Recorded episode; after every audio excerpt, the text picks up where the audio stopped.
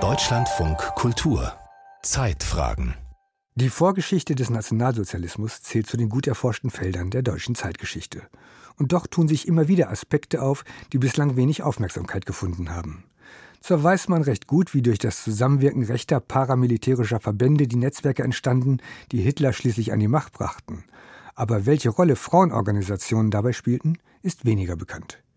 Stephanie Oswald hat mit Jeannette Toussaint über den Bund Königin Luise gesprochen, der im Frühjahr 1923 gegründet wurde.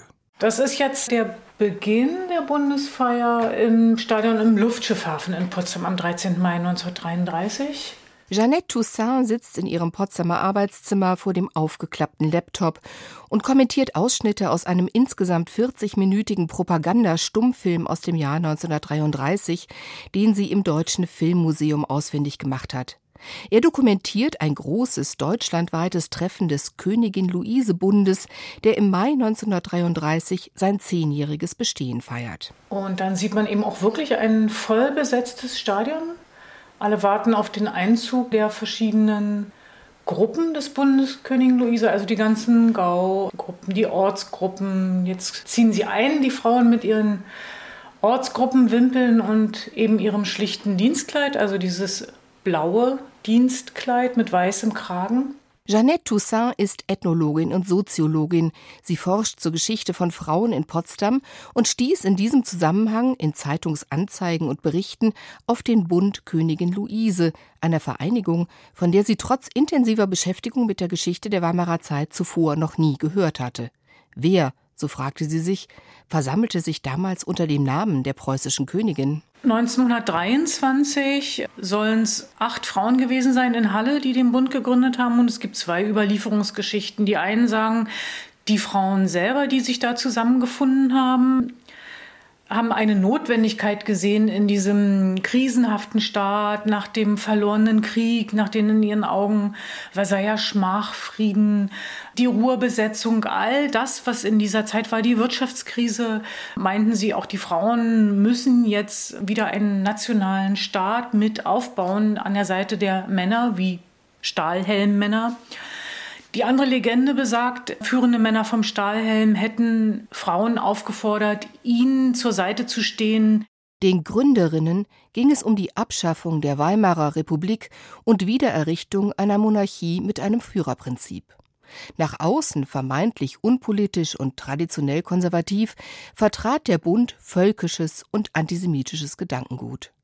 In der Ortsgruppensatzung des Königin Luise Bundes heißt es der Bund Königin Luise will alle deutschen Frauen und Mädchen vereinigen unter rein nationalen Gesichtspunkten und unter Ausschaltung aller Parteipolitik.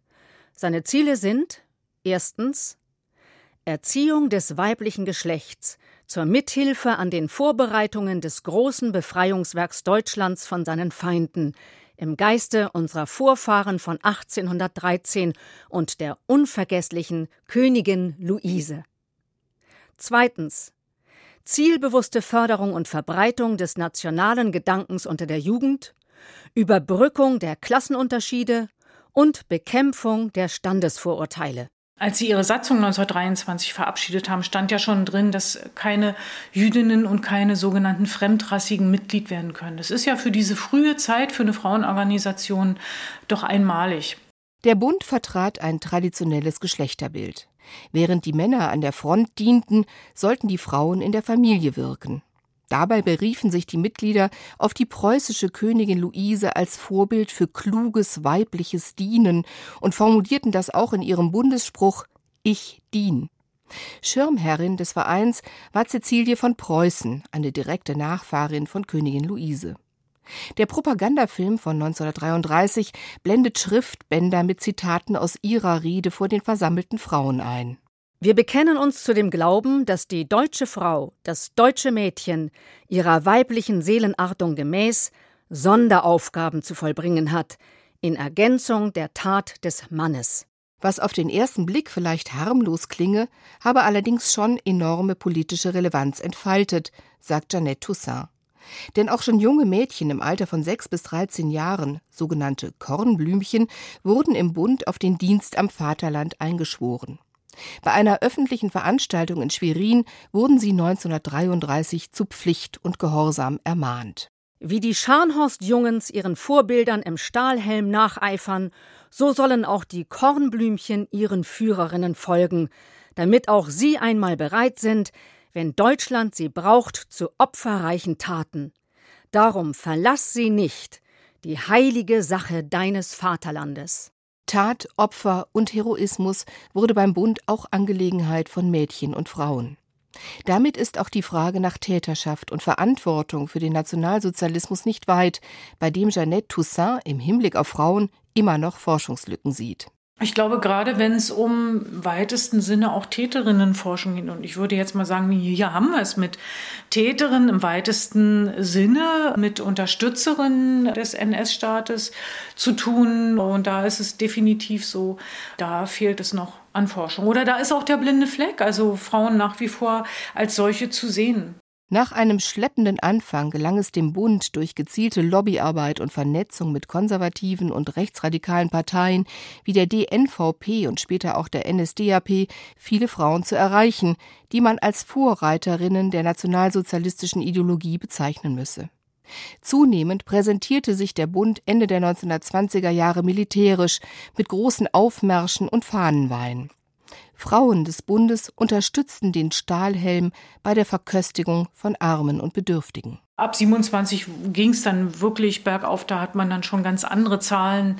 Bis hin 1933, also da gibt es unterschiedliche Angaben zwischen 120 und 150.000. Andere Quellen nennen für das Jahr 1934 sogar bis zu 200.000 Mitglieder. 1930 reiste eine Gruppe von 31 Leiterinnen des Bundes ins faschistische Italien, wo Charlotte von Hadeln, damals brandenburgische Landesführerin des Bundes, in einer Rede vor Benito Mussolini die Gemeinsamkeiten zwischen dem Bund und den Faschistinnen beschwor. Die faschistischen Frauen und wir fühlen uns eins in dem heiligen Willen, alles einzusetzen für die Zukunft unserer Kinder und in voller Hingebung mitzuwirken an der Veredelung, Erstarkung und Freiheit unserer Nation. Das zehnjährige Bestehen des Vereins im Mai 1933 markierte paradoxerweise einen Wendepunkt. Es herrschte eine regelrechte Euphorie. Adolf Hitler war kurz zuvor an die Macht gekommen und der Bund erklärte ihm bedingungslose Loyalität. 1933 haben sie erstmal noch versucht, eigenständig zu bleiben, aber das gab dann schon Bestrebungen, sie in die NS-Frauenverbände mit reinzunehmen. Charlotte von Hadeln, seit 1932 Bundesführerin des Bundes, riet den Mitgliedern, sich der NS-Frauenschaft oder dem Bund deutscher Mädel anzuschließen. Im Frühjahr 1934 löste sich der Bund auf, was seinen ehemaligen Mitgliedern nach dem Krieg die Möglichkeit gab, sich als Opfer zu stilisieren. 1951 gründete er sich erneut, jedoch ohne größere Reichweite. Allerdings gibt Jeannette Toussaint zu bedenken, systematische Forschung zum Thema stehe noch aus.